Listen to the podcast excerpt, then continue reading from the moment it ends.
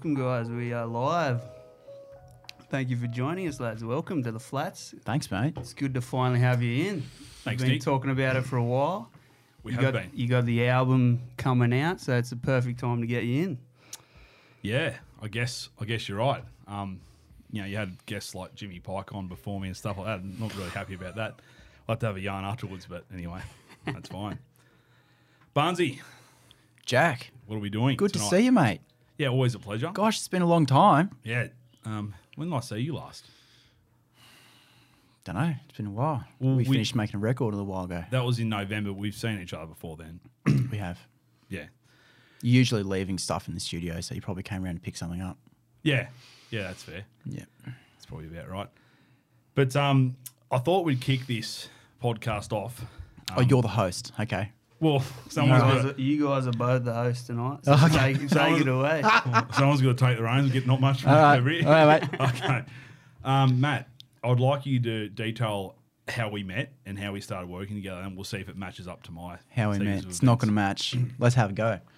Um, so I moved from Brisbane to Canberra quite some time ago, getting on about 10 years. 2013 is when I first clapped eyes on Right. you, I think. Yeah. Okay.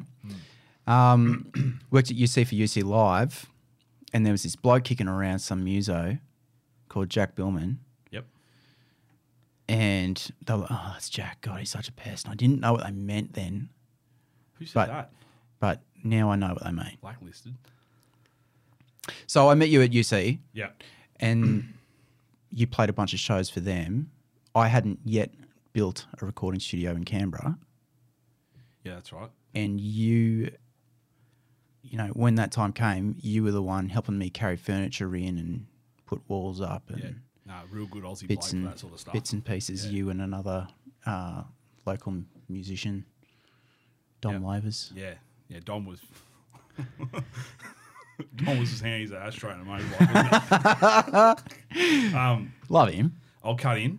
I Please. remember it was just at the end of the secondhand salmon, like things were sort of coming to a halt um, there. Like, The secondhand salmon being a band of yours. yeah, For those that yeah, no. I remember that. And then I was like, I want to want to sort of break out the acoustic stuff, and and um, we got chatting. And when I sort of found out that you weren't, you know, you knew what you were doing, I sort of thought, yeah, let's let's let's go ahead.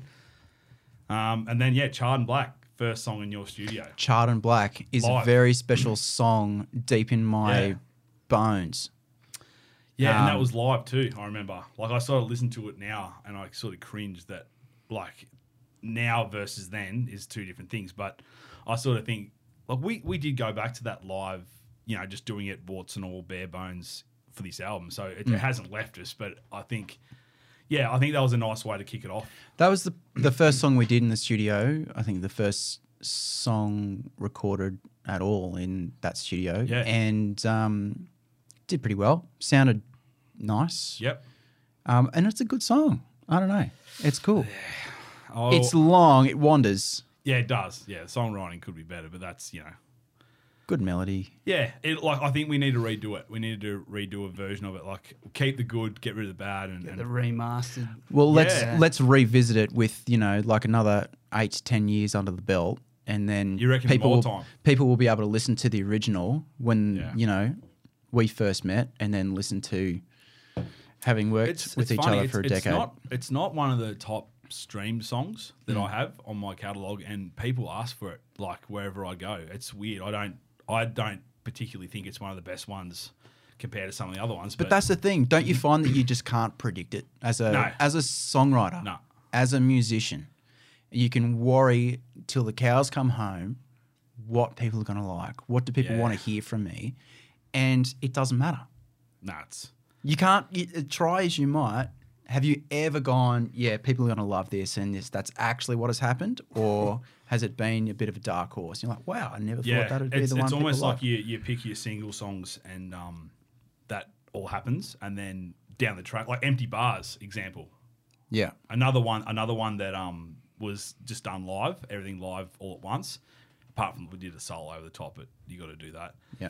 Um, yeah, like it's it's. I heard an interview with a with another musician, and they asked like, what like what are your favorite songs? Like, tell me your favorite songs. Hmm. And he said it's sort of like you're picking your favorite child because you come so far with them. Like you conceive them, you raise them, and then you kick them out of the nest, and it's sort of like you just don't know what. Like one of them might turn out really good, and you know, hmm. it's you can't control these things like that, and that's what I think has really captured in this this new record is it, there's no. It's like I wrote this song because I want to write it, there's no other pulling factor to the fact that that's what it is and that's what I want it to be. So that's That's yeah. a nice song. You don't have your headphones on, so you don't know that people can hear a little bit of it now. But why don't you well- talk about that song? What's sorry? Empty bars. Empty bars. What's it about? It's very self-explanatory. Empty bars. it's about getting in your car and driving. You know, anywhere between three and six hours on tour, and you're really pumped up, and you the local paper's done a story, and you you know you've been on the phone the local mayor, whatever whatever you can work out, and um, then ten people are there, and you're like, what am I doing here? I could be at home, snuggled up in bed. You know, I what am I doing? But you know, then the next show you might think, okay, uh, this is going to be even worse because I haven't been here before, or I haven't, I've only toured here a couple of times, or whatever, and it's sold out, and you know it's the best night of your life, and you meet all the locals, and then they come to the next five shows. You just can't predict this stuff, and I sort of just wanted to capture that feeling of, you know, when you're carrying your gear in, all the locals, like, who's this bloke? Like, get out of my town, you know. Yeah. Like it's um, yeah, it's just that it's just that moment where you're like, I would normally know how you come to write a song. It's normally something I ask in the process of, you know, preparing to record it. I always sort of thought that you wrote that song either on the way to a gig or, you know, 'cause I know you're doing gigs down in Jindabyne.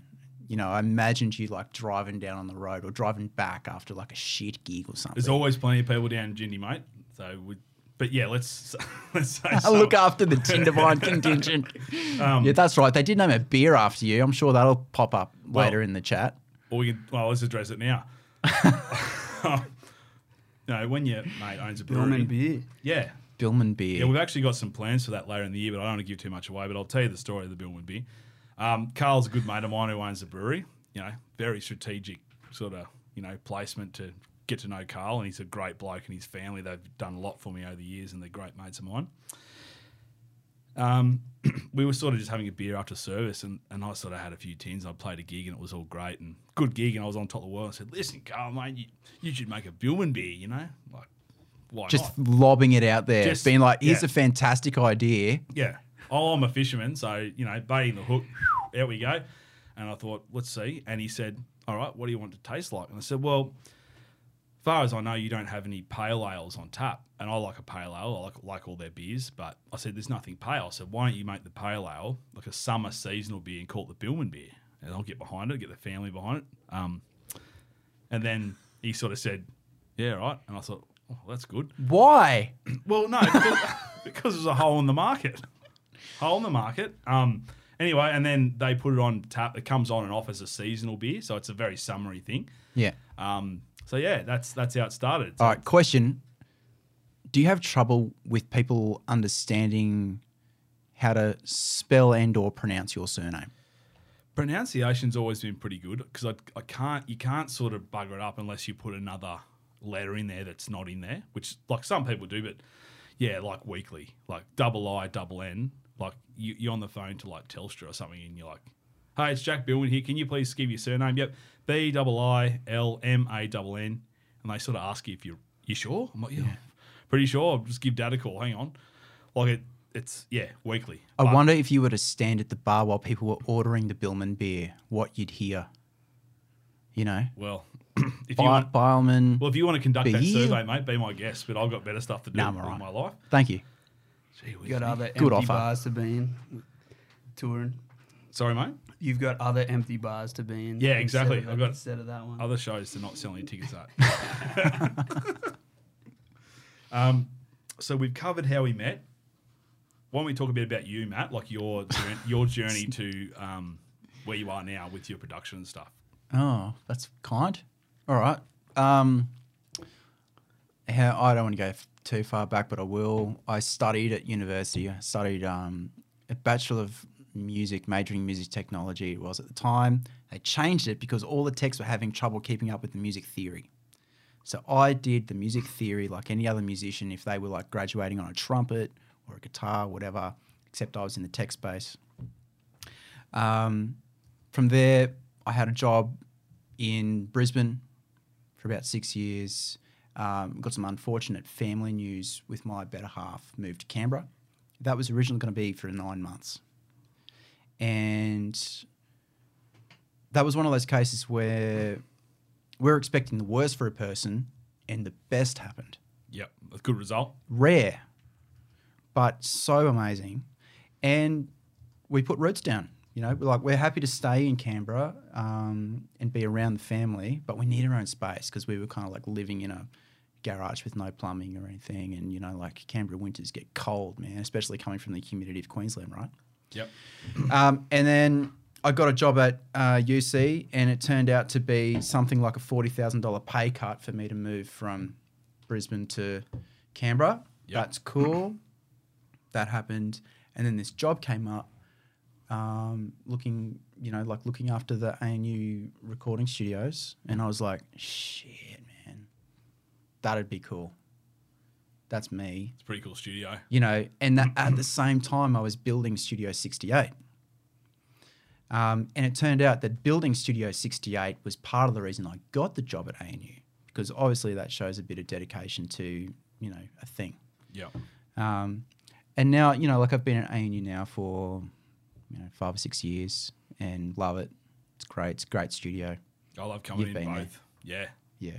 It's I was I was going to say like don't discredit your little studio versus like this multi-million dollar ANU studio because like you you know that space and you know your tools and I walk in there despite it's I don't know, like for the viewers at home that are listening it like it's not like a shoebox it's a two room studio but this other one we're talking about it's like a it is something that you would see like the Foo Fighters recording in and stuff like that but yeah, I, I think you've done very well. I, I'm very comfortable in there, and I think we've like we could be very proud of what we've achieved personally in that studio. I like it, and you know, it's a great studio for someone like yourself doing like a solo kind of project. Um, and what I love most about having worked with you for so long is that I can listen to the first stuff we did, and I can listen to the most recent stuff we've did, and I can hear how I've improved Yeah, as oh, an yeah, engineer and producer. definitely. At the same time, you could listen from your side, and you could hear how your songwriting and performance has improved. Yeah, like well- your vocals, for example. Yeah, well, I like I, I like listening back and reflecting, but sometimes it's a bit hard. But it's part like that's something I always have trouble with is Totally. looking, looking back rather than looking what's going on next. Like, what am I doing? You know, I want to get to here, I want to do that, but um, yeah, I I really think that we've got a good system, and from the um, me writing a song at home and going, okay, I'm going to get this as good as I can in my own hands. And it's, you know, verse, verse, chorus, or chorus, verse, whatever the form is. I bring it to you and say, right, Barnsley, here it is. Like, what do you reckon? Yeah. And then you might say, like, we've had some. We've had some headbutts over the years, but we've had a lot. Like basically now we we don't really butt heads. No. Like we agree, and I, and I'd like to think the songs are getting a lot better at the start before they get to be chopped up and thrown around. But um, I love that process. Like that, right? Here it is, just me and the guitar, and this is what I'd have with it. I'd have uh, this beats, and I'd have this sort of bass. I might have some slide guitar, and or it's, it, it is slide guitar or whatever. Yeah. Um, but just that that bare bones state, and you just go, that hook is awesome. Like you don't need you don't need anything else, or you, you need to double that, or you need a less of that. It's too long, it's too short. Yeah. But like the new record, like every song's basically about three thirty, like, and it's not really that. Um, what am I trying to say? I haven't really tried to make it that that length. Yeah. It's just it's sort of like, okay, what do I? What does it need? Like, So our pre-production process has gotten a lot shorter yeah, definitely. with more experience. Yep. So early on, we would sit down and we'd be like, okay, the song's a bit long. Where Yeah. can we where can we improve the form? Where can we try and hold what's the what's listener? a waste? What's not needed? all that sort of thing. What's the instrumentation going to be? Yeah. Blah blah blah blah. But now you're, you know, because we've gone through that so many times, you're doing that in your own time, and you bring me a song, and it's pretty much complete. Yeah. And it's just me being a second set of ears. I might have one, two things, Your uh, suggestions, you- and you know what my process Yeah. is. It's like take it or leave it. I've you know I'm never going to be like, no, mate, I really think you should do this. I really think you should. It's like here's an option. Think about it. Take it. Discard it. Fine. Let's move on. Yeah. Yeah. Well, yeah, it's it's a it's a funny one. Like this whole record I wrote, like at times I've been like, okay, so I'm a blues roots artist, always gonna oh, that's what I do, I love it. But how can I sort of infiltrate other genres to try and maybe spark the interest of other people that that mightn't consider this sort of music? Let's talk a bit about the new record then. Yeah, well, so, Yeah. where you know, it's a bit of a new direction. I Oh. mean, it's not it's not removed from stuff you've done in the past, but it's you know, how is it different? It's different because um, it's just total. It's not. I wouldn't. I was going to say self. Like it's, it's just very honest, and there's no. What can I do to get there, or what can I do? It's like, actually, what does it need? What do I? What I want it to do? Um. So, Yeah. oh yeah, it's beautiful, mate and jumbo. Sounds great that guitar. Um. This is the first single. First single, off yeah. the album. Yeah. So this is basically just about.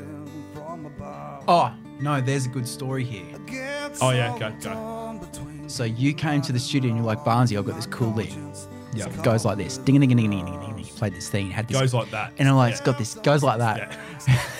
goes and I'm like, oh, it's got this kind of Celtic vibe or something. Yep. And you're like, I'm not too sure where to take this song lyrically. Yeah. And you know, we'd done a fair bit of the the album by this point, and it was going in a certain direction. It's there's a lot of there's a, a bit of a dark. Yeah. There's a dark, and that's what's new about it is it's a little darker than what you've done in the Yeah. past It definitely lyrically. is darker. Yeah. And I was like, why don't you go and explore the concept of death and mortality, you know, and go deeper into that hole Yeah. and see what happens.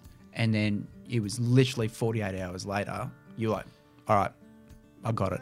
Yeah. Listen to this. That that doesn't happen too often either. Like it's usually like I've got a stockpile of guitar stuff, and it's like okay. Um, now, what does that sound like? It's happy, sad, somber, whatever you want it to be, and then it's like okay, well, when I have the vocal topic for this, I will put it together. Whereas the guitar came first to this one, and then I was like, oh, like it's sort of a bit of everything. Like it's the Celtic, it's, it's a genuine mountain. Like it could be in Braveheart or something. That's what I like about it. Like it's got this big like angry mob, like righteousness, Chanty. or something. Yeah, and um, yeah. So I thought, what can I do with that? And that's why I came to you and said, what do you think? And then you came with that, and then you know, like I've had my fair share of losing people in my family and and close to me and stuff over the last few years, as pretty much everyone has.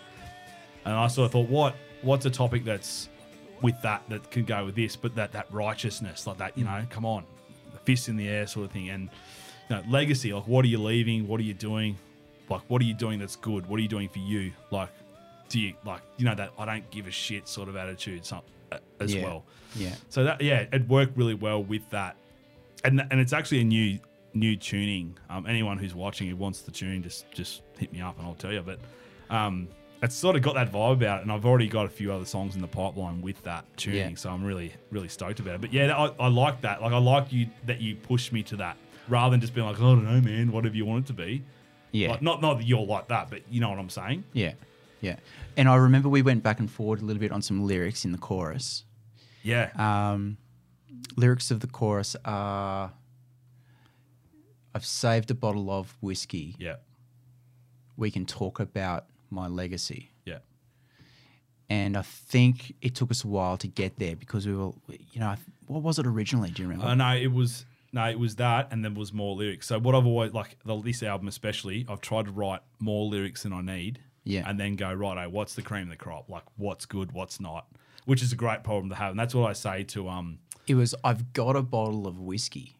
We can talk about my legacy or something like that. Oh yeah, we just phrased it differently. And we were like, no, let's let's let's work this out. It's only Yeah. one or two tiny little words, but it makes a big difference. We might have had a few whiskeys that night. We might just have. quietly. But we decided that I've saved a bottle of whiskey. Yep. We can talk, you know, as in like you've invited this moment. Yeah. You've been waiting for it. Yeah, it's a bit dark, isn't it? Yeah. Mm. But it, it's like one word. It's like one or two tiny little words. No one would even know. Yeah, saved it for the Reaper. But- it's going to turn up. But it does. It, it contributes to the darkness. It makes Yeah. a bit of a big difference. Yeah, no, that one. It's like one of my favorite. I've, I even have commented on this already, but it's one of my favorite choruses that you've written.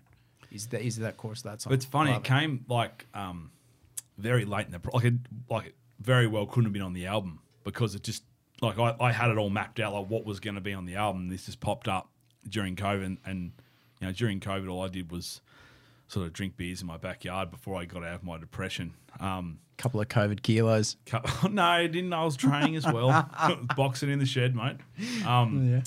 but yeah, no, it was it was good. Like it, I actually think COVID for me, like sure it was it's bad for everyone, and I'm not trying to glorify it, but I came out with the best new mindset because I used to get things so tangled up in my own brain, and I'd like and stuff that didn't matter, like that I didn't get on this festival that I want to get on, or, or this or that, and then I sort of came out going, you know what, I'm really lucky that I've been able to do what I've done for so long. I'm still doing it. I've got a really loyal you know community of people around what I do who actually like I like pretty much if you've been to my show more than once I- I've probably had a beer with you and sat around and had a chat and not many artists have that and uh, it- you only find that out when you compare notes with other musos about what you do and what and I'm just lucky and I thought you know what that's that's like three quarters of the battle if Yeah. you have that like you're doing something right like this and I'm not going to name this person but I was at Bawley Point over January um, and I was packing down after I finished. It was actually just one of the gigs we could squeeze in for COVID. And There was actually 500 tickets sold at this winery. It was fantastic. Bawley Vale, they're good friends of mine. And um, as I was packing down, there was this guy walking up to me and he had like like an Akubra style hat on, a singlet, bought his thongs, and he had a dog with him. I was like, this bloke's like just me, Bawley Point me. He walks up to me and he said, G'day, mate. Like, I'm I'm so and so. I said, Oh, nice to meet you, mate. How you going? Blah, blah, blah. Um, and he said, "Can I like, can I tell you something really heavy?" And I said, "Okay." And he said, "Like, I was really depressed about. I can't remember how long it was. Might have been six months." He said, "Like, and I was actually thinking about taking my own life." And I said, "Oh shit, mate, that's that's horrendous. That's really bad." And he said, "Your song Own Worst Enemy came on shuffle on my phone in my car, and it made me just sort of go, you know what? Like, I can, I can do this. Like, I just got to make some changes and stuff."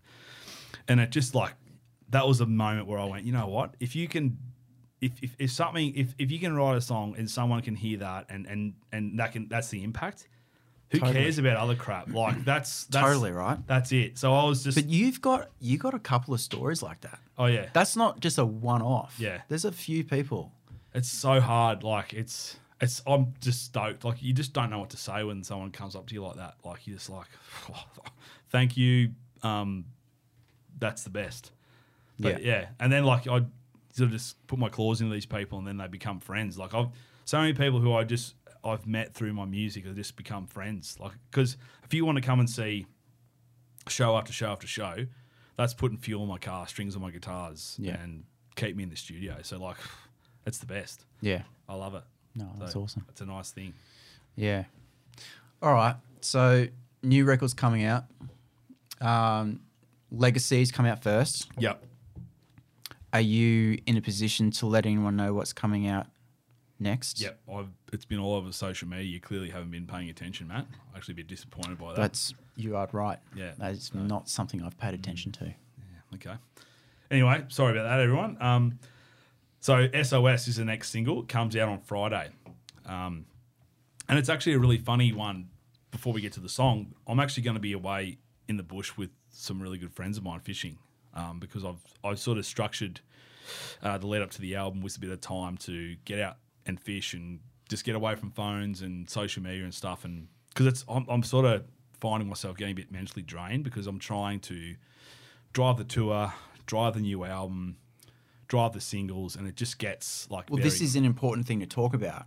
yeah, right. yeah, yeah, definitely. Is the fact that as a musician, as a solo artist, you've got to write a record, record it. That's that's a big task in itself. yeah, Then you've got a promo, and then you got a promo again.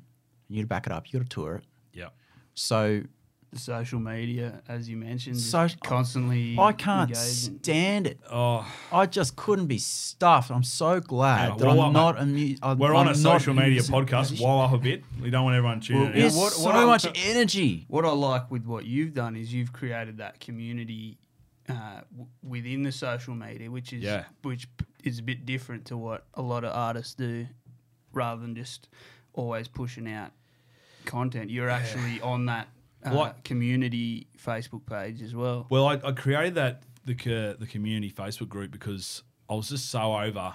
Like I remember the first solo single I ever released was Kia's song Barnesy. Remember Kia's song?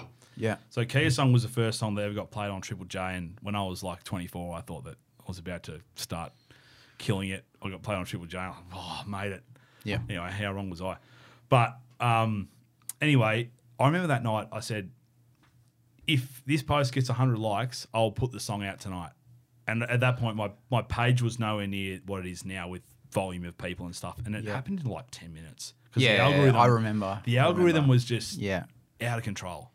But now, like, it's almost like a kick in the guts. Like it's it might be like a, a um a song or something that you've done and you've had someone come in, you've paid someone like some creative to create some video or some graphic or it could be something you've done and you go, here it is, and then it gets like ten likes. Yeah. And you're like, ten people give a shit about this, really? Like, This is the but it's but it's not it's not that at all. It's just uh, and I've learned that's why I did the community group because I thought social media actually notifies people when I post in there. So it's like I don't and I said like I did this big spiel and said, look, this is what it's about. I just want to break through the algorithm. So if I want to tell you something, you can get like tonight. I put it in here. Said, look, I'm going on a really cool podcast. Tune in. Um, yeah, it's it's so disheartening, but you just need to be able to see through it and see the people coming to your shows and go, oh, that's what it's about. I feel for you.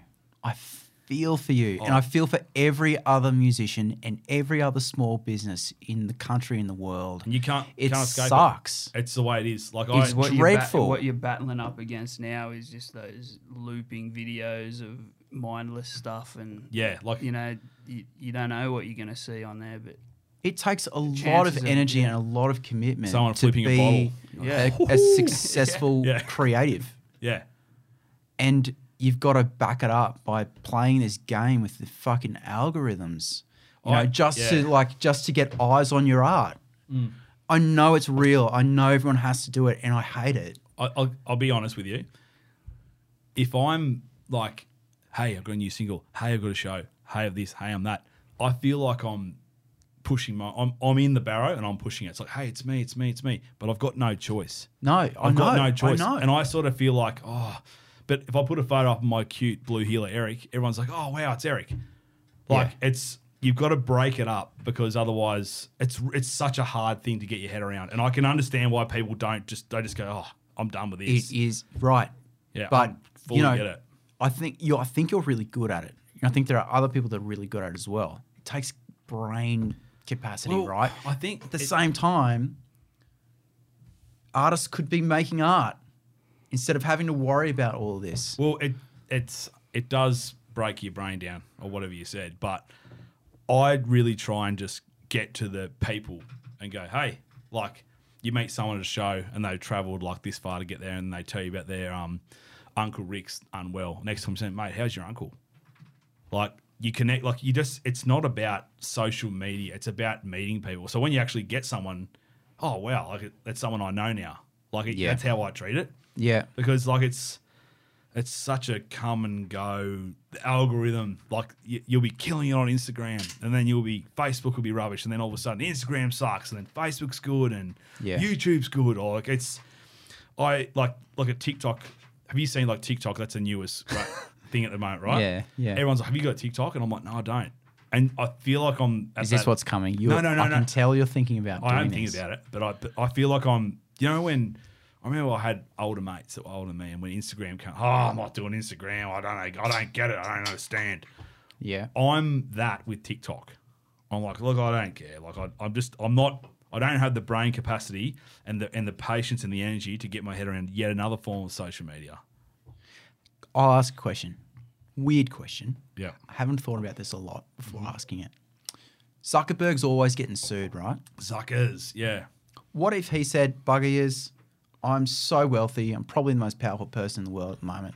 I'm just going to stop. Yep. I'm going to close Facebook. I'm going to close Yeah. Instagram. How would that affect your career?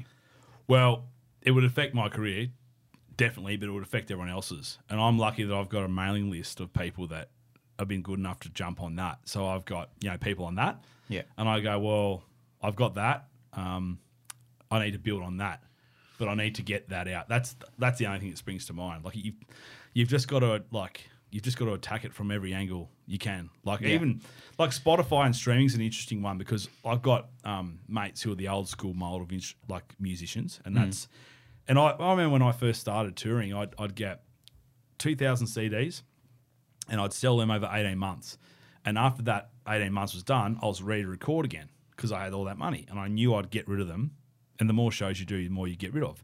CDs are now non-existent. Like people still buy them. People still buy them. They them. still buy them. Yeah, like I've, I've got 300 made for the new record, and we'll see how that goes.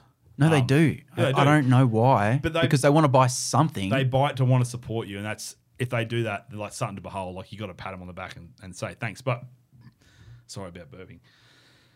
So I've sort of come like the amount of people who've come up to me at shows and said, "Hey mate, like that was awesome, like loving me," and I always go like, just out of interest, like I don't know you. Like I usually get to know a lot of people as I've discussed. Yeah. where'd you find me? And they're like, Spotify. Like you, like I just came up on an algorithm, algorithm, algorithmic, rhythmic. got this, Sorry, got I can't this. say it. Playlist and people who sound like you. So off I go. Who do you sound like? Oh no, no, no. How's this algorithm working? Well, no, they just put you in like this is not major playlisting either. It's just like you get like your release radar, and you might sneak into someone's who listens to someone who's could be described as me, same genres or something, Okay. and they go, "Look, I listened to you on that, and now I'm here." Yeah. So, like, it's like, right, one of my records, you know, is X amount, and then Spotify's X amount. If you're like a consumer, Yeah. what are you going to do? So, who am I? I can't fight that. No. You got to embrace it. So, anyway, I, I don't, I don't let it get me down. But the message is, you know, it sounds like you're doing a really good job of this. Is when you play a live show, is spend some time after the show hanging out with people and meeting people, Well- getting face to face, the problem creating is, little, little small, albeit small relationships. yeah, You know, Well, because did I ever tell you about the story about Maddie Diaz from Nashville? yes, but this is good. To Oh my story. god! All right, so there's this um, female artist from Nashville, Tennessee, called Maddie Diaz, and I went to a show of hers, and I had too many beers and didn't get to the merch desk in time because she was supporting someone else. I missed out on buying the EP. I went, I found her afterwards, and I was like, I really wanted to buy your EP, and she's like, Hey man, no worries. Here you go, have it. Gave it to me. Very generous. And ever since then, I have told nearly every single person I know Yeah. about this musician called Maddie Diaz. We and got I to think she's with fantastic Nashville. and that I want you to listen to her music. And she has me as a fan for life. Yeah, A fan for life. I hate the term fan. I hate the term fan because I it's like it's like um that Chris Lilley show like S S dot mouse. These are my fans. I just don't I don't like Do you have a suitable replacement? I just say friends. Fo- Like follow, followers is a better term than fan. Like Yeah. fan, I, I associate fans with like you know the like people who go ballistic in America. Like oh, when Justin Bieber comes, that's a fan. I don't have Yeah, okay. fans. I have people that I get to know that like my music. Listeners. Listeners, appre- appreciators, friends. But yeah, like the problem is though is when you when you when you do that is like the first few tours, like you tour to sell your record and make some money, like so you can do it again. And I'd sort of be like, why didn't I make any cash? And then I'd sort of look back and I'm like, oh yeah, I was out till three o'clock there, three o'clock there, three o'clock. You just end up on the beers with your people that support you and you're having a because you're so high on life that they're supporting you and you got Yeah. these people doing it. So I think it's like, what would I want if I was them? I'd want them to come and have a beer with me and have a great all night. Yeah. I've gotten better at it the last few years, but it's it's I've always struggled with like like they just get straight into that mate zone. Like, right, where are we going? Where like what are we doing? Like, and it's so much fun. And if anything, it builds stronger bonds and you know people. But I gotta like I'll give him a shout out. I'm sure he's watching. His name's Mark Walker. Mark just doesn't miss a show. If it's in his reach, he doesn't miss a show. And I met him. I can't remember how I met him through a mate years ago. And seriously, like he he'll buy anything. He'll, and he's just I got to know Mark's him. in the chat right now. Yeah, Yeah. Oh, I knew he would be. Yeah. Stop going through me garbage, Mark. he loved that. He likes to be known as a supporter. Is what Supporter. says. Supporter. Yeah. Well, Thanks, Mark. well, Lucky he's- you're here. well, he's more than a supporter, and he knows it too. So, um, but yeah, like he's Mark's asked me to play at his parties and stuff, and I haven't been able to do it. But you know, like I will do it, like automatically. You know, stuff like that. I, I love that sort of stuff. He's he's a great bloke, and I've got plenty of them out there as well. So Yeah. yeah, no, it's it's a it's a funny old thing, the old music game, Matt. It is a funny old thing. And, and the the social media side of it, how do you go about keeping that out of the your mind in the studio when you're both working together? Like cutting that out of it and not trying to think what's gonna get me the like or what's gonna work. Ah, how, well- how do you cut that out? Well, I I pretty much like I, a lot of time I'll be thinking ahead. Like, what could I do tonight? Like, I don't, and I don't. I've, I've gotten. I don't post as much anymore. Like, I've, I've gotten better at knowing what works and what doesn't. But Matt flat out doesn't do anything anymore. He's like done with social media. So That helps in a way. yeah. So, Yeah. but like what we, what we did for this new album was it's like right, Matt.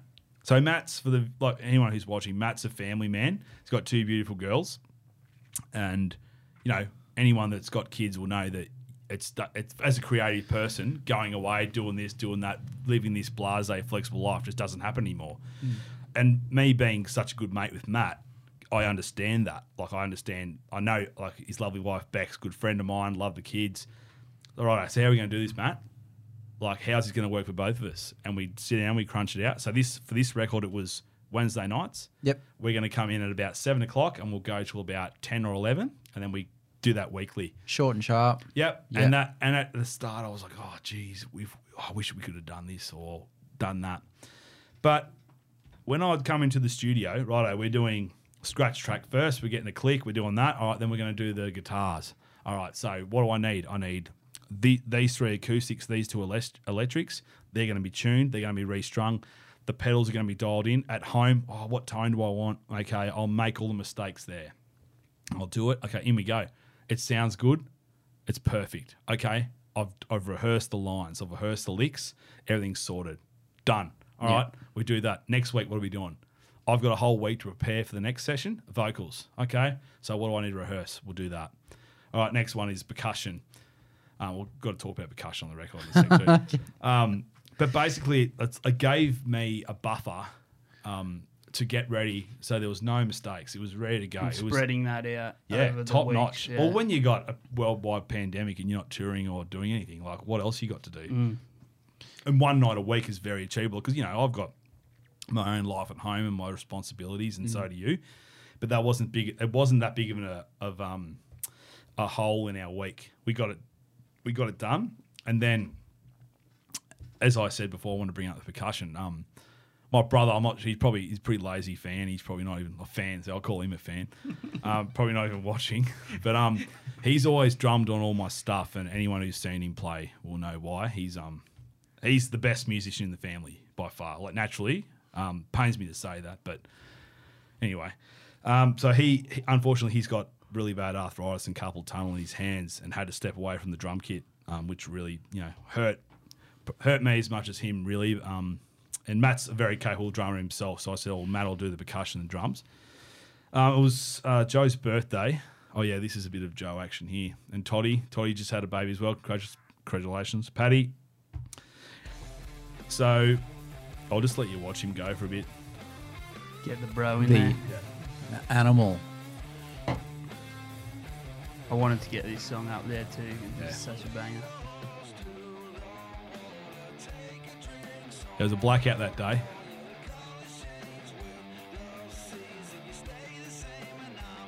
Yeah, so this song, we sent the whole mix to a half inch tape machine previously owned by Andrew Farriss from INXS. Yeah, that's right. Yep. Prior to sending to 301 for mastering, it sounded mad. Yeah, sounded great. And I want to touch on before we get to the percussion stuff and Joe. It, we released this record on March 24 last year, and that's when COVID hit the country. We got the Melbourne show done, um, and I think half the ticket holders actually showed up, and to their credit, they showed up for us. And then, you know, it was 12 like 12 months before that working on this record, and so much coin and effort from everyone. And then it was just like down the drain. Like no one was interested in anything but am I going to die? Like, what's going on with Mm. the world? Yeah. Which is fair enough. Like, you can't fight that. And I, I didn't resent that. I just resented the timing of it all.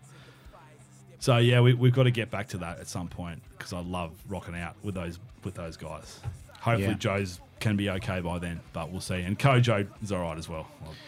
But He's but Joe suddenly all of a sudden had this diagnosis. I mean, Yeah. Joe's a chef, works with his hands. Yeah. Joe's a chef, PT. Just this and- devastating, um, in, Yeah. you know, like he's got carpal tunnel and arthritis in his hands. Yeah, so he'd play a show, and like if he if he had to drive, like we'd all take turns turns driving, and he couldn't even grip the steering wheel. Sometimes it was that bad, and I thought, oh, like what's going on?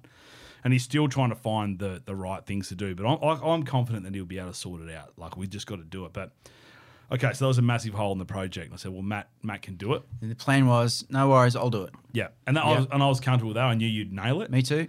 Um, so I was driving over to Joe's for his birthday, and being the like really thoughtful big brother I am, I hadn't got him a present yet, and I'm like, oh shit, what can I do? What can I do? So Michael Barker, who used to play in the John Butler trio, he basically inspired us when we were both kids. Him and John Butler and Shannon Birchall and the original, or not the original trio, but I think the best lineup they had. Um, I thought I'll find him on social media and I'll send him a message and tell him the story and just ask for a video and say, look, you know, Joe, know, happy birthday and keep your chin up, blah, blah. And I thought, I don't know this guy, I've never met him. He's probably not even going to see it or respond. And I sent it, being prepared as I was, I sent it on the way over to his place. And by the time I got there, it was 15 minutes away. He'd sent through the video. And I was like, whoa, what a legend. And the video is like the best. Like Michael's just like, you know, "Oh, I feel your pain. I've had problems myself. And, you know, keep creating and keep working through it. Don't let it beat you. And it was the best, like basically what I wanted to say, but he wasn't, wouldn't listen to me. He listened to Michael Barker. So you managed to hook up a video from your childhood hero Yeah. I just, between leaving your house and getting to your brother's. But he, yeah, he. But that's testament to him, not me. Like he's such a good bloke. He Yeah. could have thought, oh, well, I'm gonna have dinner first, or I might do it tomorrow Mate, or next you're week. lucky. Um, anyway, I kept talking to Michael, and um, you know, what are you doing now after the trio? And you know, since then he's done. He plays in his own band called Swamp Thing. He played the New Zealand Symphony Orchestra, um, Split Enz, and before the John Butler trio, he played in the Black Sorrows, which I didn't know. So he's like good resume. The real deal. Um, and obviously, if anyone who's seen him play, Michael Barker is like as good as it gets. And I sort of said, "Oh, you know, I'm in the middle of recording a record and blah blah blah." And I was sort of basically waiting for him to stop replying because I thought that's what's going to happen. Um, and he said, "Oh, like, like, bro, like, if you're keen on a drum tracking, let me know. Like, I do remote drum because he's in Rotor- Rotorua, New Zealand. He also has a New Zealand accent. Can you try and include No, that? let me finish. okay. Um, don't butt in like that. um, so he said, I do remote drum tracking. And I said, Oh, wow, like, that's great. What an offer. But I thought, you know, being his caliber, it'd be like out of control, like so expensive, and, and rightly so. So I sort of asked the um, question, like, how much? And he, and what he came back with was like well and truly in the budget. And I Yeah. was just like, right. And I was like, you have to do I this. have to do this. Yeah. So I said, right. And then, you know, next time on the phone, on, on FaceTime, had a great old chat. He's a trout fisherman in New Zealand, sport for choice over there. Oh, whenever you want to come over, bro, come over. Like, okay, I'll go stay at Mike Barker's place, all, all G. So I'd like to, like, Mike's a good mate of mine now, and what he did for that record and what he's done is just, oh, like, So good. just, You got the travel bubble open now. Yeah. And so head over. Yeah. yeah, no, if you're watching Mike, make the bed. It's so good. I mean, these drums came in sounding so good, and it was Oh. like, okay, now we're trying to preserve the sound. Yeah. Yeah. You know, and, Well, and- we don't need to do anything to this. Like, how can we make this work? I felt like just turning all my stuff down by 50% and just having Yeah. a drum track. Yeah. But in all honesty, the track that showcases what he did is SOS, I think. Oh, I disagree. Mirror? I think Devil, Oh, yeah? mate. I he plays a kitchen sink. Yeah, we don't give too much away to the viewers. But yeah, he That's does, enough. That's enough of he does teaser. play a kitchen sink. The guy's crazy. He, he gives it everything, including the kitchen sink. So there you go. Yeah. But yeah, an absolute gentleman, and like just so like if you had told seventeen year old me that Mike Barker's drumming on my album, I'm thinking that I've got a mansion in Beverly Hills and I've Yeah. made it. Not that that means anything, but I don't know what that popped to my head. But Yeah.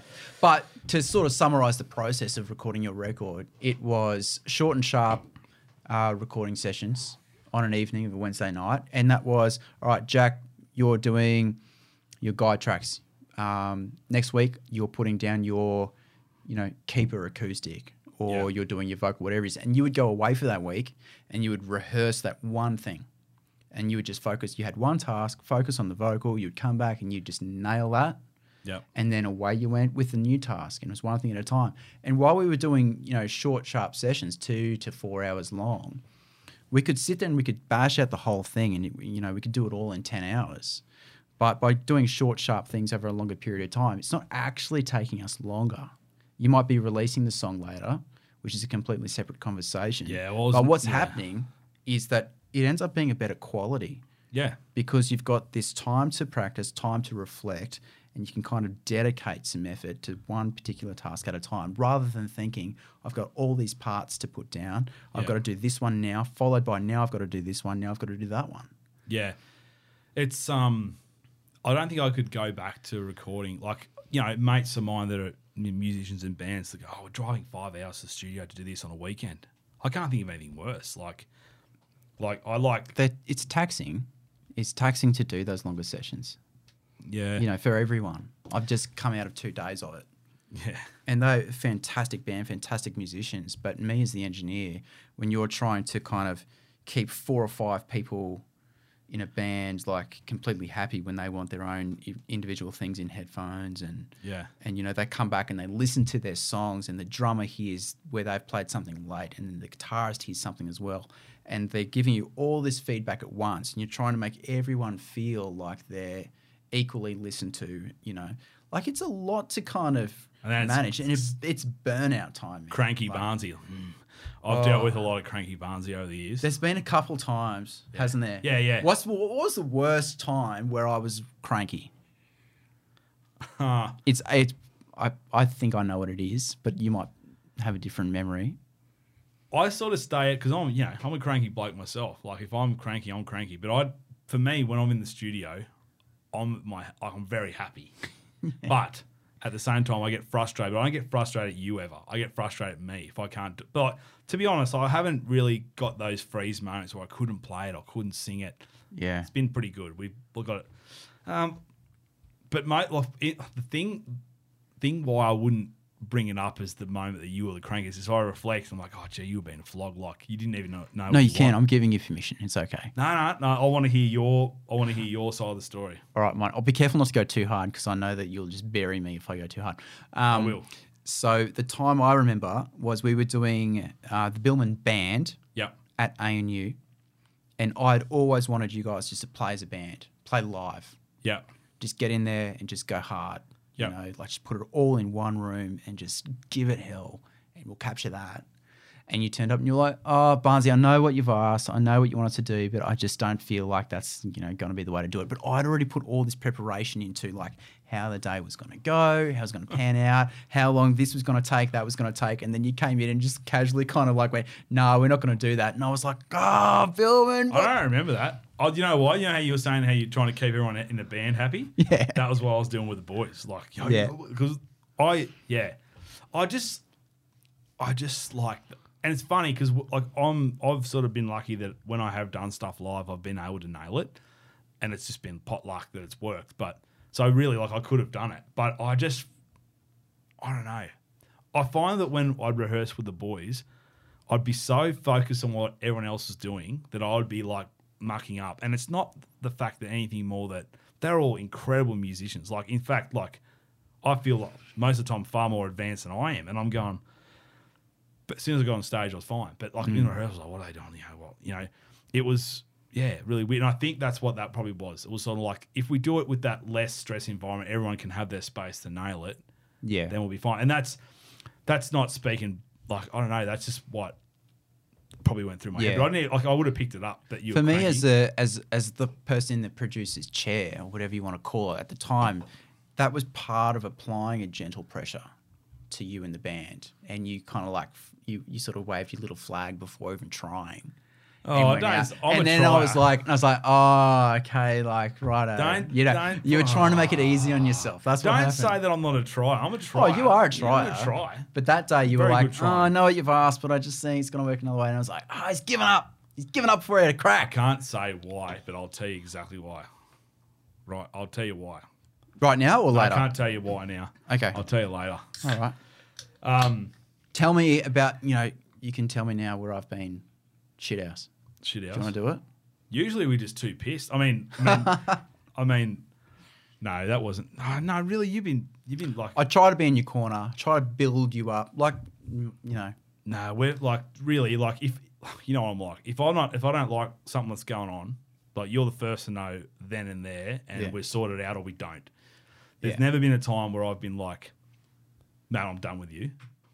I've yeah, yeah. never yeah. been a time where I've been like, this is not a good experience. It's just like, you know, frustrations that you can't nail something, or you know, sometimes it would frustrate me when gear would just muck out, like on your end. Like they say there's Oh, something that, yeah. and you're like, but what can, I don't know what I'm doing. I'm not going to walk in there and go, Matt, you know, that compressor, turn it down, or I don't know anything about that world. So, but sometimes I'd be like hot and ready to go, and I'd be warm, and it'd be half an hour of mucking around. But that's Totally. but that's teething issues in any studio.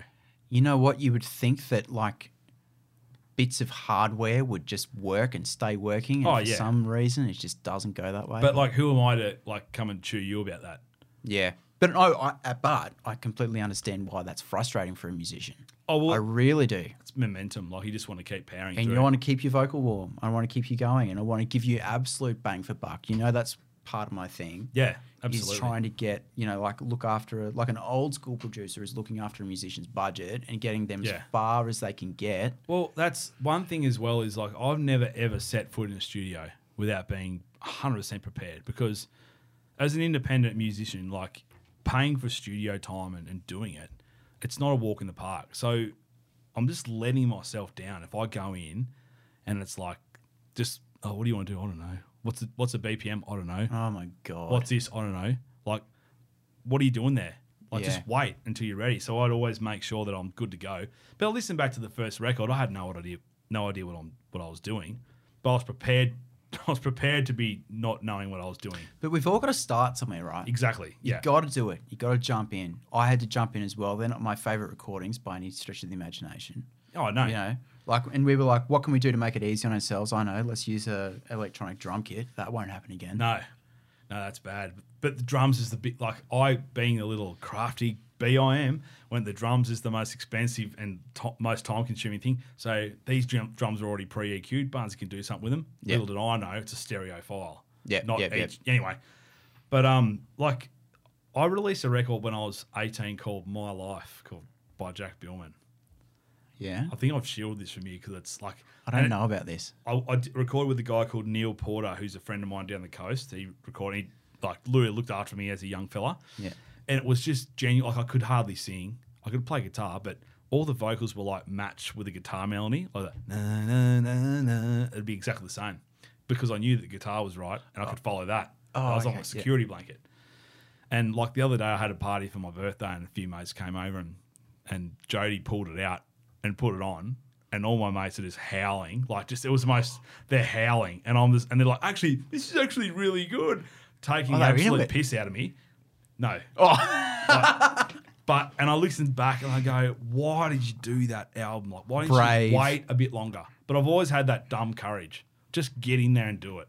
Like, and if you want to, you know, if you want to come and put shit on me, come and put shit on me. But I'll be the one that's, and that's like Devil's Got a Bed.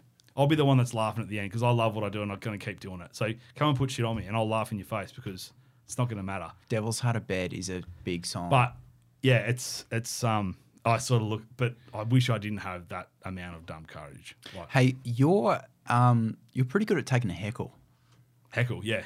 live. Yeah. How did you get so good at taking a heckle? Oh, aggressive bullying my whole life. No, surely it's brother related. You've just got to go toe to toe with your brother. Oh, my brother copped a pizzling when he was young by me, and vice versa. And like we have like we have this like well, I just spent a weekend away with all my family up in the bush at our family property, and it's almost like just whose turn is it next? Like so, Yeah. all you have to do is say something wrong, and you're it for the next however long. and how you can dig yourself out of it is you by turning the tables on the next person. so like, I, yeah, I always anyone wants to give me a bit of a heckle during a gig, it's like, all right, make sure it's good. Yeah. because I like, and it- Definitely come prepared to a Biilmann gig well, with some good lines. No, but ultimately, I've got a mic and you don't, so I'm gonna win. But it's almost stand up comedy between songs of yours sometimes. I don't want it to be like that, but it just happens. Like it's it just you know, Yeah. I had a bloke in um, I think it was Warrnambool wanted to wanted to go toe to toe because he kept kept going at me, going at me, going at me, and I was sort of like getting cranky, but I just waited and waited.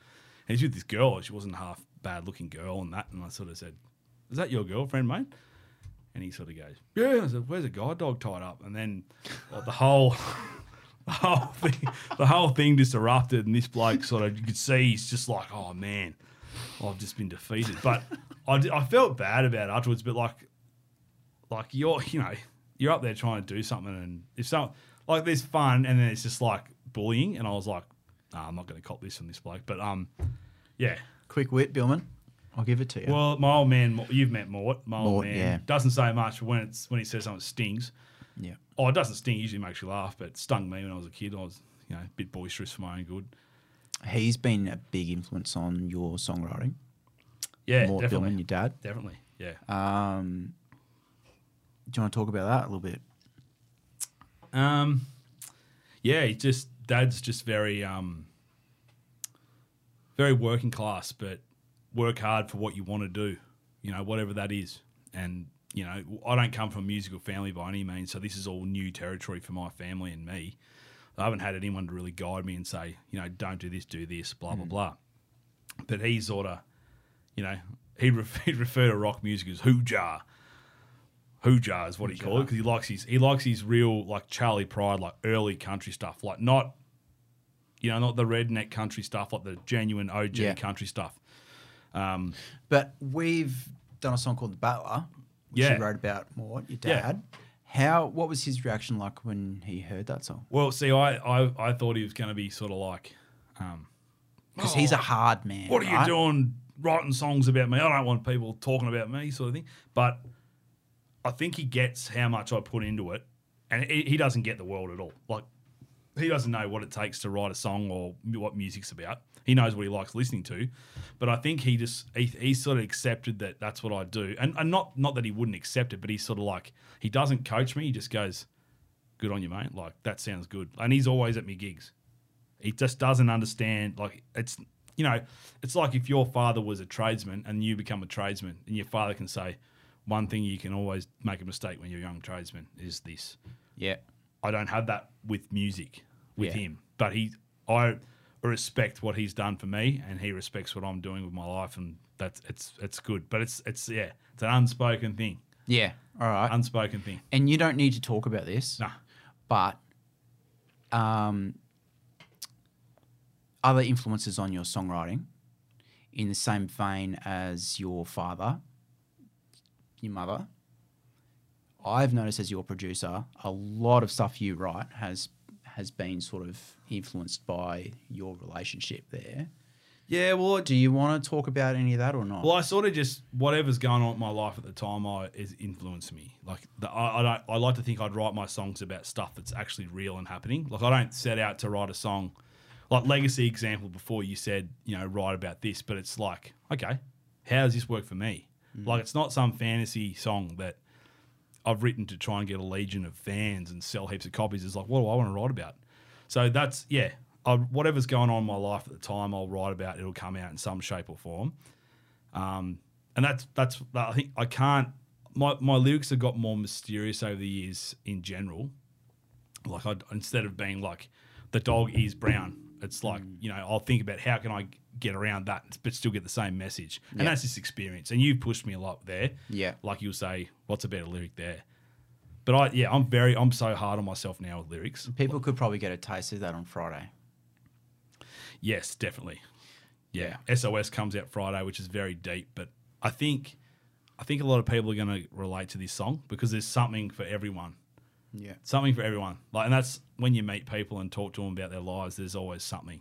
Yeah. There's always something that that, that happens to people that gets them a little bit down or whatever. But yeah, I just hope people like it and So Yeah. writing for you is very cathartic. You know, you've gone through an experience, you write about it, that feels good. You re- rinse and repeat that kind of process. Well, and yeah. then and then there's the other side of being a musician where you're like, okay, I kind of I don't have anything to really draw on right now. I'm going to write about something completely fictional, Yeah. something and like how do you find that? I haven't done much of it to be honest. I've done bits and pieces, but I I sort of I try and be productive in some shape or form. So it's like okay, I play guitar all the time. I've got 16 guitars. I love guitar. You know how much I love guitar. Hmm. So I pick a guitar up, and that tone will evoke something. Okay, that's that's got a bit of a raw feel to it. Okay, well then what's a riff? Okay, what's a chorus? What chords got I use? What else? All right, cool. That sounds really good. That's in the pile. Whereas SOS, I just wrote everything down on a bit of paper because I was just feeling so crank. It during COVID, so tensions were high. Really cranky, and then everything came out. And then I looked at the words and went, like, it was just a subconscious song, songwriter coming out in me that they sort of had these little couplets occasionally and these little things that made them into a like more of a poem. And it's not a rhyming song; it doesn't rhyme. Uh, and I went, okay, okay, so that's the, the what some chords that are gonna, and I like I'm always discovering new chords that are they're real things, but I stum- I'm a self-taught guitarist, you know that I don't mm. really I just find it myself on the fretboard. And I found these chords, I went, Oh, that's a interesting chord. Like that's a bit cool. All right. And then they fell into the song. And it was really nice because usually what happens is it's the other way around. Guitar, then words on top, then song's done. But this one was the other way around, which was cool. awesome. And I, I remember I tried to do it, and I went, "Oh no, this is not like good on you for trying, but this is not going to work." And then I think it was like mid-COVID. Jodes opened a bottle of wine on a Saturday night, so we had dinner and had a bottle, had a glass of wine, had a couple of glasses, and I went, "Ah, I'm going to go back and have another go." And just that little bit of loose, like I think because I just dropped the ball and I, I expected it not to work again, so I was like, "Oh, whatever." So I sort of like just. Yeah. And then came back in and it was just like literally fell into place. So I remember ringing you the next day going, We got to strike while the iron's hot here. yeah. Um, yeah, and there it is. But and it's a real it's a real testament because I didn't think it was that strong. Like I thought it was strong, but I didn't think it was like one of the Yeah. heavy hitters on the album. But everyone I sent it to in the industry, like management and stuff like that, and um, anyone that had a musical ear, yeah, that song, that, that Yeah, one there. cool. And I was like, really? Like, okay. Have you got tips for anyone about writer's block? Like, do you get writer's block? Oh yeah, it- do you 100%. have do you have a method for getting out of it? no, No. It's like it's like um, it's sort of it's like being my upbringing was al- always up in the mountains and stuff, and you know, like you just don't know what the day is going to bring. It could snow, could be thirty degrees, could be like you know wind sideways, and you've just got to deal with what you got. So for me, it's like okay, you can't write lyrics, but what can you do? You can think of topics, you can write guitar stuff, you can think about what percussion or what beats or what thing could come next you can ring your mate who's like Kojo's been really good with that. I'll talk to hmm. Kojo about stuff like that, and he's sort of just because he comes from a hip hop background, which is a completely different school of thought to me. Yeah. and he just makes me think about things differently. Yeah, cool. But like, I think if you fight writer's block and go, I'm just going to write a song, and and you sort of resent every word that you've written because you've had wi- writer's block, Yeah. what's the point? You can always do something. You can always find time to develop your other game. You know, like that's like I've been getting vocal coaching, and I'm not ashamed to say that. Like I've I've always been able to sing. I feel, and I, as a, I wouldn't do it otherwise. But it's like learning about your instrument. Like I've been seeing Danny Danny Pass has been great. She's been showing, but it's because I've got so much experience. Everything makes sense. It's like, oh, that's what that is. Oh, that feeling. Oh, yeah. So now, like, I'm so so much more confident singing, and like, you probably wouldn't notice that much. I'll be interested to know if you notice when Yeah. we when we do catch up next in the studio. Yeah. But I'm I'm really about self improvement at the moment. Like, Cool. sourcing help from things that I never because everything I've done is pretty much self taught, and I'm Yeah. proud of that. But now I'm at the point where it's like, why be like that when you don't have to be? Yeah. So I'm getting stuff. I'm just I'm talking. I want to hang out with other guitarists. I want to hang out with other singers, different genres. Like I listen to any genre of music now, and I go, I can take something away from this. What is it? What would be your thoughts on co-writes? Oh, definitely all about it. Yeah. Like Hope Hope Wilkins is um, supporting me at my Canberra show for the Canberra album, album launch, and I've said to Hope like, let's hang out Yeah. and write some songs. Yeah. Even if I just play guitar or whatever, I just want to. I want to feel the process from other people. But like even Toddy and Pat and Joe for the band record, it's not a solo record, so it's not like I'm Yeah. calling every shot. They've made me really look at things differently. Cool. And I'm really happy about that. that I feel like it's a very valuable and a really quick way for people to get better at what they do. Is Oh, definitely. Yeah, just Yeah. see it from a but, different you know, place. musicians can be really kind of insular people as well, and they're like, "No, this is my song. I don't want to share it, and Yeah. these are my ideas." And and getting past that can be quite hard for people. Well, look, it, like interesting you say that. If I had a song that I thought was six foot and bulletproof with my own ability, I probably wouldn't bring it to a co-write. Yeah, I might bring it for feedback, but I wouldn't open it up. yeah, But the song that I have writer's block with, and if you're serious about your writing, you, you're writing all, like songs all the time. Yeah. So it's about just knowing yourself, like what what am I going to do with this? yeah. Like I'm, I'm so open to it, but I'm also very in control of what I do and what I know I can do. But I think there's a conversation to be had about quantity over quality at that co-write level. Because if you get in a room with someone and you write three songs, five songs, potentially, maybe in a, even in a day, you know, they can always be improved. Oh yeah, definitely. So I think that's something that you know I would like to see more of that in Canberra. Is, Yeah. is people hanging out with each other and and writing more songs together, and I think that's a really quick way to kind of, I don't know, sort of stimulate the songwriting economy. I would. I would like like when you when you discuss that then what I was thinking about is like for me it'd be starting a song. Like I want to know how you start a song. starting's the hardest part, right? How do you start a song? yeah, Like for me it's always like, oh that's a sick little guitar lick. Oh, that's cool. That'll be Yeah. something. you know who's really good at this stuff? Beth Monzo. Do you know Beth? I do know Beth. Yeah. She's gold. Okay. Anyone listening who wants um, extra help with songwriting stuff, Beth Monzo. Okay, cool. Yeah. On the collaboration thing, we got a question from Luke about the shows coming up. Are they going to be band shows or more solo shows? They're going to be solo. Um, it's going to be the blues roots setup. Um, so I'll be playing old songs and the new songs. Um, we're just not in a position to be playing um, band shows at the moment with with Joe's hand health and, and Todd's just had a, a baby. Um, we just like it's just not the right time. But yeah, it's that hurts me so much because like we how tight we were as a band before COVID. Like we were like we'd rehearsed. Oh man, like it was. We were doing a cover of "Give Me Shelter" by the Stones mid set. It was going. Oh, don't talk about it. Thank- yeah, yeah. The question, launch, though. the launch event was ready to go at the basement. So we, we had to was just not refund right. 100 140 tickets, and we and it was still like three weeks away. Yeah, That you know how hard that is to do. Like that's such a great start.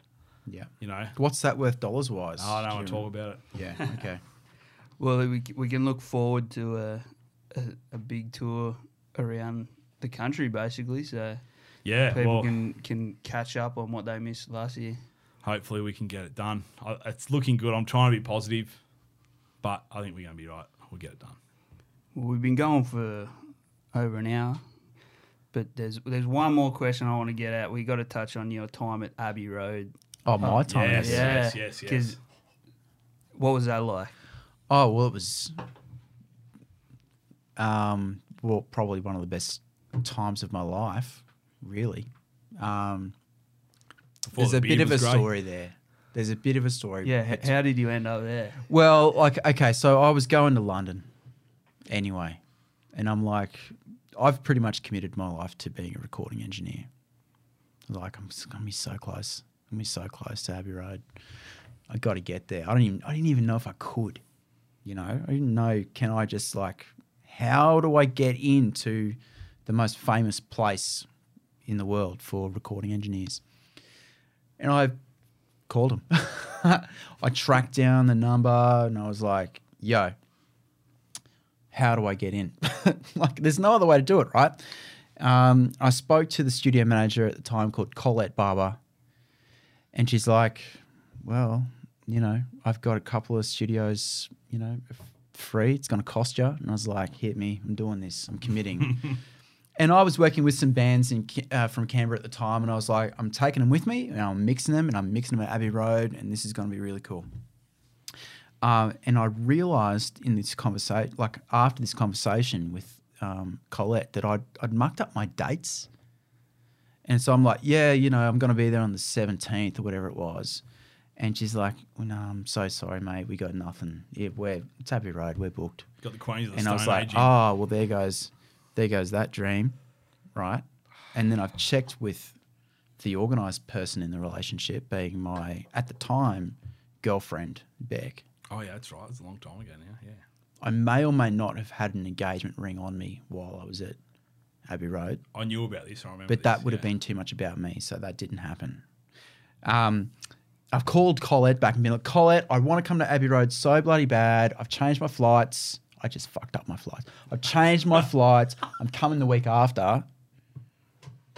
What do you got? She goes, Oh, I don't have that studio you want, but I, uh, I do have one room available, and that's the penthouse suite. I'll let you have it for the same price as the cheapest studio, the cheapest studio. And I was like, book me in. And I rocked on up, knock, knock, knock. Hey, Colette, it's me. I made the flight. I'm here. I've got this cool band I'm mixing. They took me on the tour, took me around, um, showed me the Lady Madonna piano and the heritage listed spaces and all this kind of thing. Met some friends, and strangely, that was the same day that Colette, who'd been the studio manager there for, you know, decades, announced her retirement. And so Abbey Road has a bar in there, you know, like so like literally just like a pub inside Abbey Road. And they called all the staff down into the bar. And I didn't realize that I was rubbing shoulders with, you know, the best mastering engineers at the time and recording engineers. I don't know who these people are. Now I know who these people are.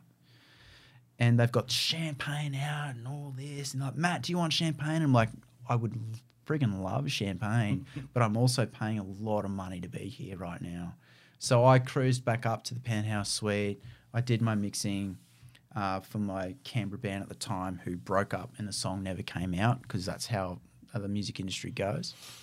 But it was the one of the best days of my life. You know, my, my girlfriend at the time was there as well, hanging out, and we, we snuck a couple of mates in, and it was awesome. I remember that. It was. It was cool.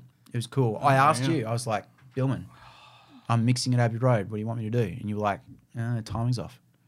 I was so filthy.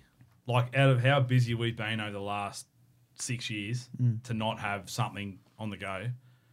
I can't remember what that was between. It must have been. Was it before streams? Yeah. Yeah. So I must have been just Yeah. writing that record.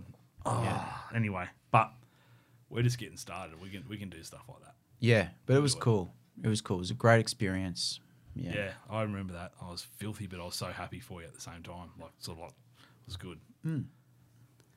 All right, lads. Well, thank you for sharing some stories. Thanks, Nick. It's Yeah, been sorry for- great to have you in. Sorry for crapping on. That's what we like to do. Nah, dude, that was awesome, and all the best with the shows and and the album. Can't wait to hear it and see what happens. Massive shout out to Nick V who's behind the lens here. Yeah. He's um doing great things Mate, for us. smashing it. Yeah, this you can't really Pleasure see in the setup that we're There's actually there is 50 cameras in this yeah, room. Yeah, I feel violated, but it's good. We got you covered. We yeah, got you covered. you covered all right. But yeah, legend Nick, thanks for doing it, and um, yeah, look forward to watching the rest of the ones that are following. Awesome. Catch you, lads. See you, mate.